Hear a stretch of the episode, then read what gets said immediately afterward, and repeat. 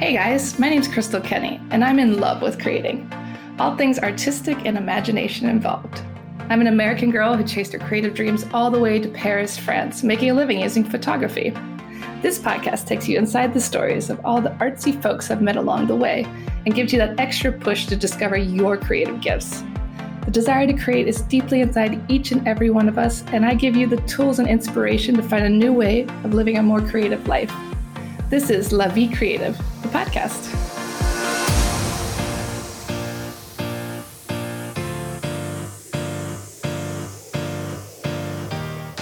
My guest today is an award winning fine art photographer. She's originally from my hometown, but now calls Paris home, just like me.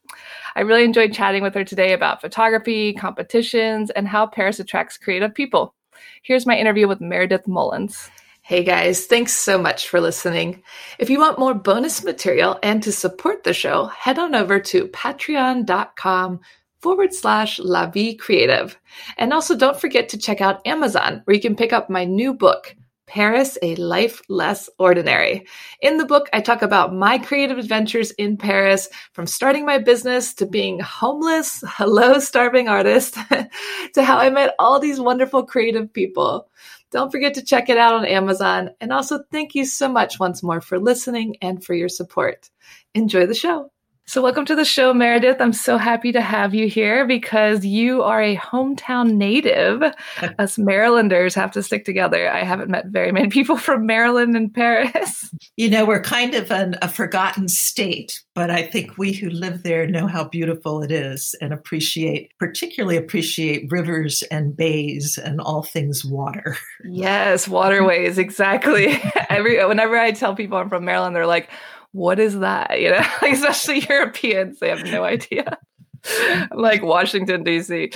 That's that's the go-to now. And I want to talk a little bit about your photography today. You are a wonderful award-winning photographer and I love your work and I want to talk about your journey into photography. How did you get your start and talk a little bit obviously we know you're from Maryland, but what led you to Paris? Great.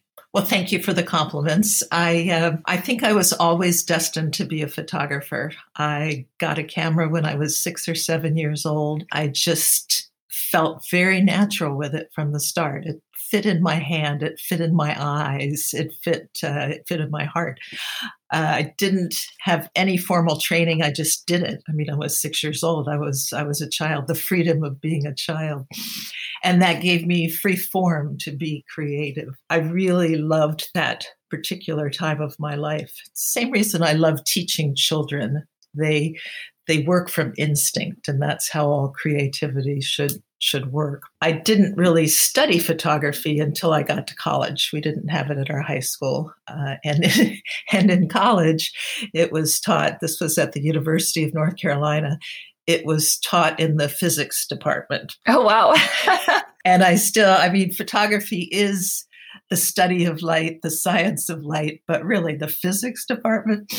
Yeah, that's pretty I feel like that's a little bit of a stretch. I saved I saved that book for all the students that I would teach in the future because the book had lots of formulas, lots of light refraction, uh, physics physics uh, information, it did not have a single fine art photograph in it. That's so funny. And I think I, I, feel very lucky that I emerged with my passion intact, that they didn't just beat destroy beat, it. beat it out of me at that time. But i did emerge with the passion in, intact and i really haven't been without a camera since that time. It's it's a part of my soul really. That's wild and i guess your parents were supportive if they put a camera in your hand at six years old they did. They were they were I have to give my parents great credit. They were supportive of everything. And they were particularly supportive of freedom and that's that's been an underlying theme in my life mm-hmm. that people should be free to do what they want to do within reason, of course. Yeah, of course. Don't hurt anybody. and, and my parents were very supportive of that and, and of the creative process. You mentioned that you that kids are kind of instinctively creative.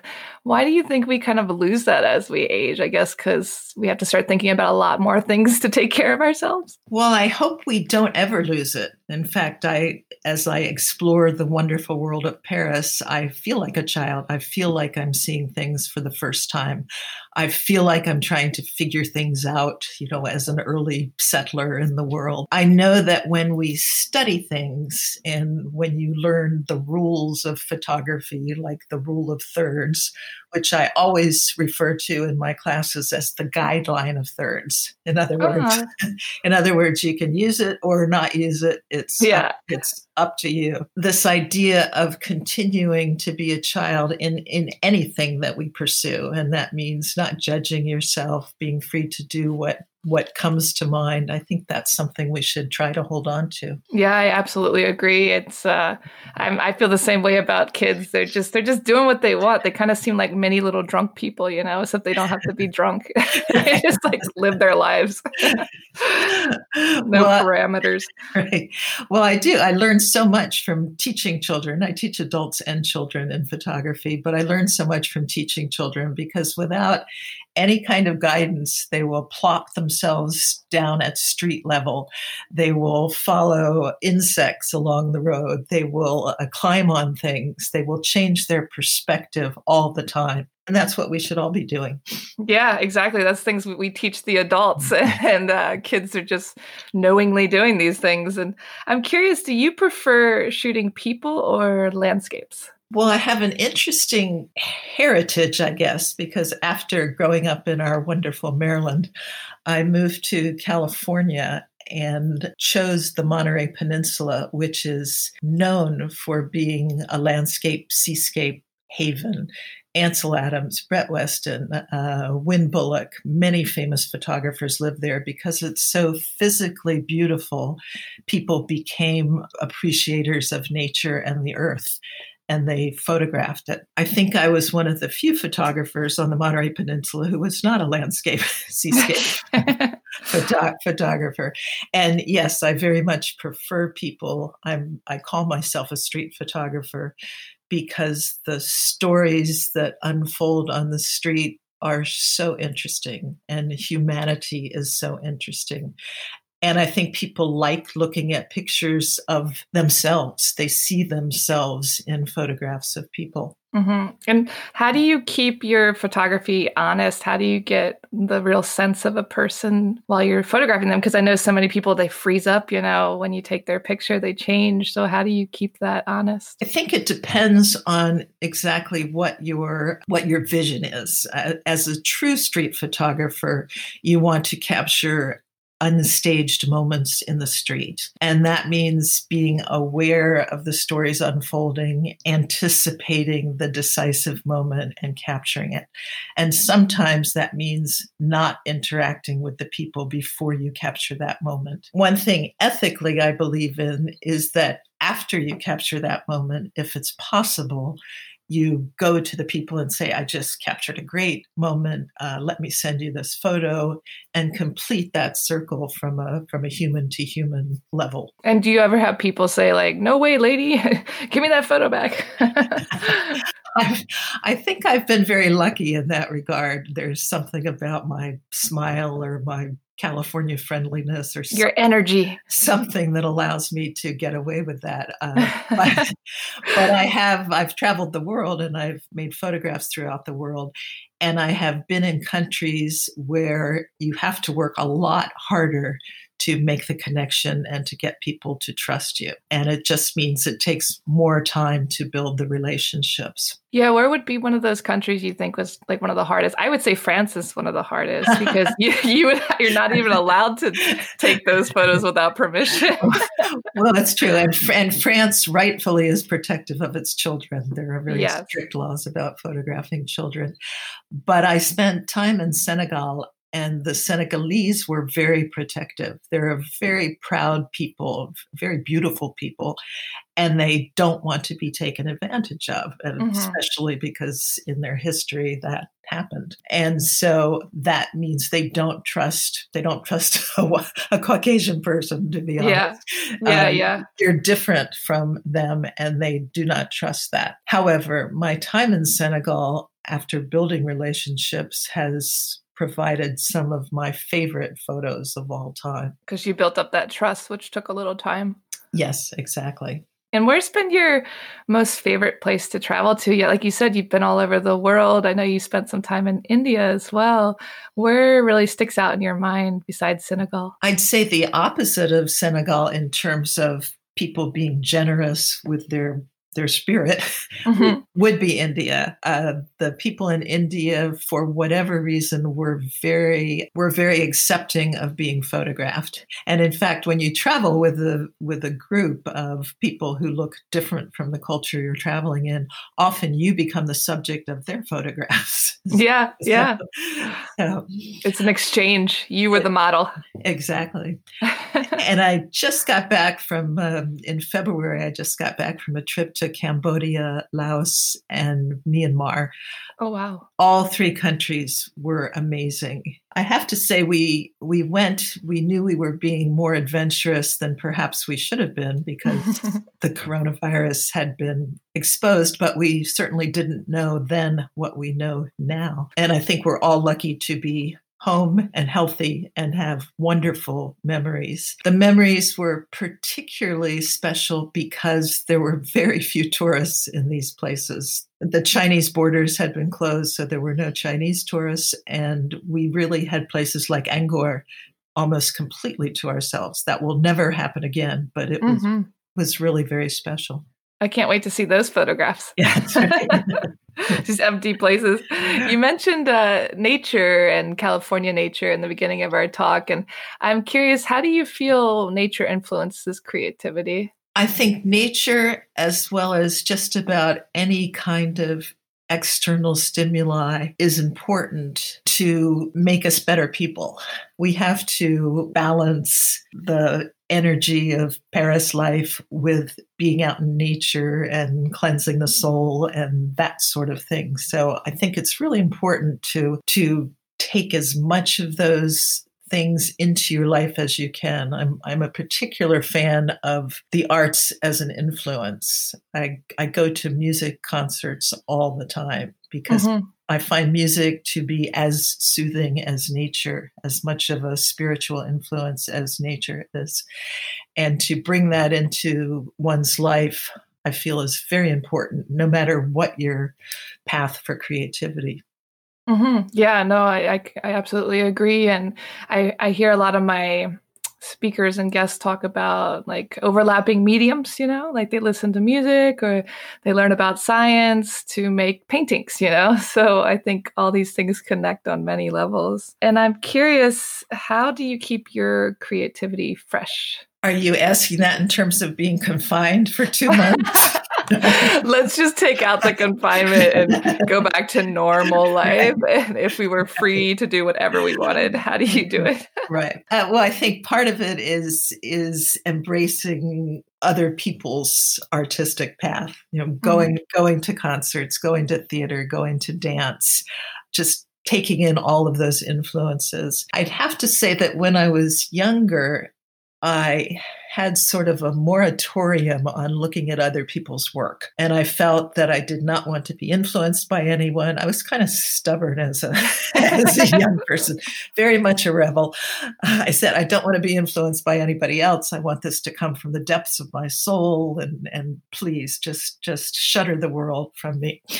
And I, wow. And I, I did that for many years and, you know, kind of got to the depth of my soul and realized realized that, oh, yeah, there's a wonderful world out there. And having that influence is not at all a bad thing. It's an, it's an inspiration. So you found like, okay, I'm done messing with my soul. I got to get some other help around here. Well, yes. It, I, I think I became more confident that my voice, that my heart and soul would, would be present even if I had been inspired by other people. Mm-hmm. It's unavoidable because we are us. yes, exactly. and that actually ties in well to my next question. Do you believe that when we create, it is our soul speaking uh, purely, that we need it just to come direct from our soul? Or do you think it comes from a focused mind?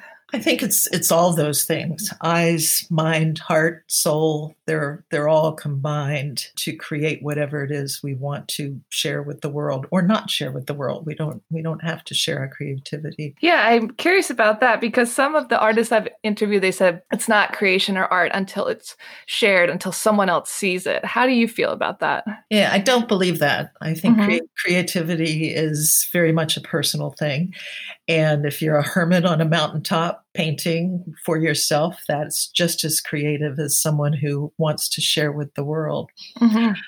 I think the potential problem is if you get too involved in sharing with the world, too involved in trying to meet the world's expectations, you lose sight of your heart, mind, and soul. And I think the marketing of art is a primary example of that. The people who create art for a market rather than for themselves. Yeah, that can definitely be a danger, I think, especially in big cities with these um, galleries and things like that. You get wrapped up in maybe more of the celebrity of it than doing it. Exactly. Um, I'm curious have you ever felt enlightened by an event in the past that's kind of given you a new perspective in life? Well, that's a deep one. I would I would hope my answer would be yes. Let me never everything's so boring. let, let, let me let me think for a moment. Actually, I, I do find enlightenment in travel, in experiencing other cultures. And it's certainly part of the reason I ended up in France. But it's also the reason that I appreciate particularly third world culture, cultures. I think back to India as well, and even to the recent people I met in, in Myanmar, Laos, and Cambodia these people are struggling. These people are definitely thinking about where their food is coming from as opposed to more uh, enlightened thoughts. And yet they are totally enlightened. They seem, they are kind, they seem patient, they seem accepting of their place in life. And I feel like we can learn so much from them about mm-hmm. our own lives.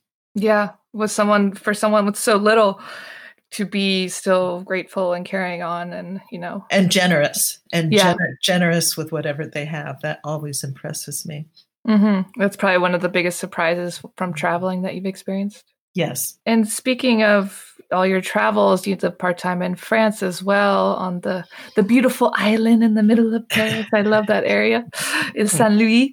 And uh, I'm curious, how has France uh, influenced your work? Like I was destined to be a photographer, I think I was always destined to end up in France. In fact, this this may be too long for your broadcast, but I was just going through some old correspondence, and at a certain point in my life, probably when I was in my 30s, an automatic handwriter wrote my life out from some from some greater force. She what? She kept writing and writing and went through my past lives, et cetera, et cetera. And one of my past lives was a boy who died in France in 1936, which is quite recent in terms of you know past the, lives yeah. past lives. And he was born in she said he was born in Alais France. And so I looked up Alais France and I couldn't find it. And when I was rereading it years and years later I said oh it said Allez A L L E Z Allez France go to France and my heart stopped. I said, "Really? Go to France?" And I have. you did it. it, it, was re- it was really amazing to me. That's interesting. I want to get the history writing past lives lady involved. Where we got to go? Myanmar, yeah, right. Cambodia.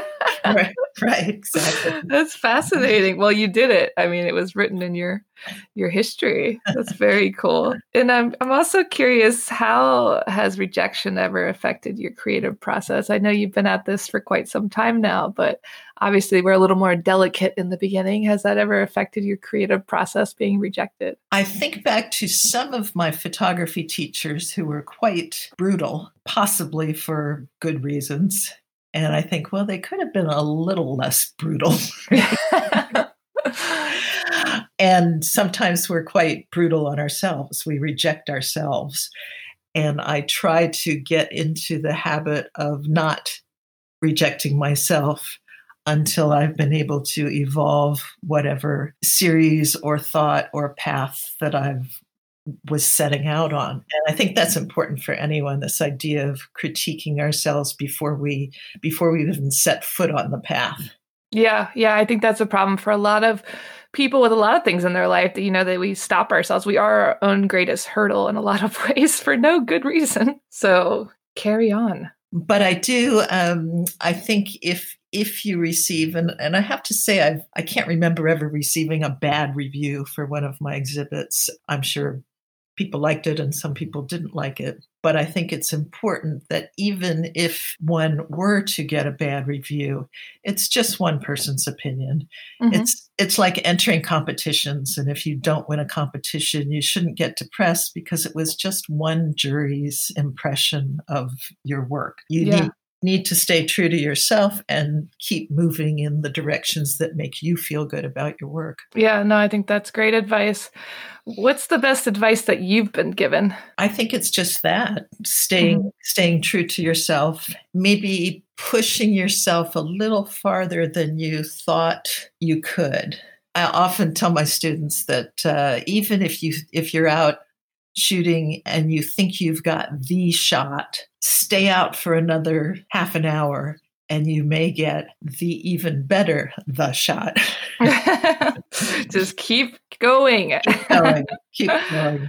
I think that's great advice for photographers. You know, we we're kind of waiting for things to happen, and we become a little impatient sometimes, especially the street art, as you talk about. And uh, can you talk a little bit about who's influenced your work the most, or some of your creative resources that's helped you along your your journey? I would be remiss living in France as a photographer to not mention the humanist photographers, Doisneau, Ronis, and Cartier-Bresson, and Brassai, who wasn't French, but who was one of the humanist photographers. All of them working as street photographers in the 1900s were great influences to me. They wandered, which is what I do a lot of the time. They got to know the subjects in their photographs and they opened up all their senses. In other words, they were ready to capture that decisive moment, which was Cartier-Bresson's uh, main main theme in his work. They were ready. They really saw things. Yeah, that's always the most surprising thing for me is, you know, we can have five photographers in the same exact place and everyone gets a different picture. like, how does that work? It's exactly true. And, and even traveling with a small group to Myanmar, Laos, and Cambodia, we all had different pictures. And in some cases, I said, wait, where was that? I missed that. you're, yeah, you're yeah, I didn't even see that. yeah, that's what I really kind of love about photography is obviously it brings people together and you connect with nature and other people, but we can see things so differently. It really brings other people's points of view to your eyes because we're all in the same place, but we're not seeing the same things. Exactly. It is the unique perspective that that makes us all different. And I'm curious, do you have advice for other creatives who, you know, they might not even be creative yet. They're trying to figure out what they like to do, what they can even do, and maybe think they don't have a creative bone in their body. What would you say to those people? I would say everyone is creative. You just have to search for the path of expression that that best suits you. And I know a lot of people are way too hard on themselves or don't give themselves time to explore or the freedom to to really think about what it is they want to say to the world. Be patient. I think that's great advice. Mm-hmm. I mm. think a lot of us need to work on that, myself included. Uh, and uh, what are you most excited about for your future work? you mean getting out of con- besides, yes. besides getting, getting out, of, out, of, the house, right? Actually, I have a, a couple of exhibits uh, planned for next year. One in California and one in Paris. And and when you have a date so far in the future, you think, "Oh, I have plenty of time," but it's it's really a time to think about how you want your work to evolve to present at that certain time. And I've been thinking about a sequel to my first book, which was In a Paris Moment, which was written before I moved to Paris. And when I thought that I knew everything there was to know about Paris as, a, as a visitor. Yeah. and now that I've lived here 15 years, I know I was really full of it. I didn't didn't, didn't, didn't know much at all and had not really gotten to those very deep layers which reveal the, the real heart of Paris. So I think it's almost time for a sequel to that, that book. And it will be interesting to see how I know Paris has changed for me. Do you have an idea for the title? Something like uh, Deja Vu in a Paris moment.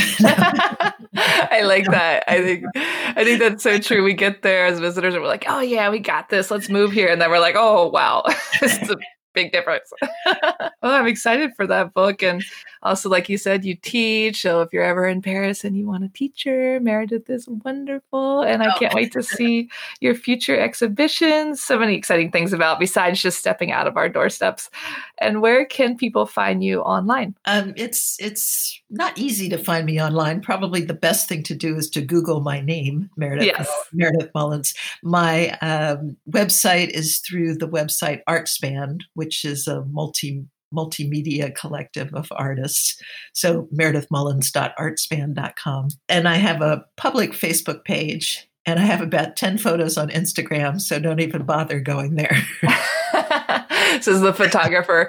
Don't even look at the Instagram. That's because you're on TikTok, right?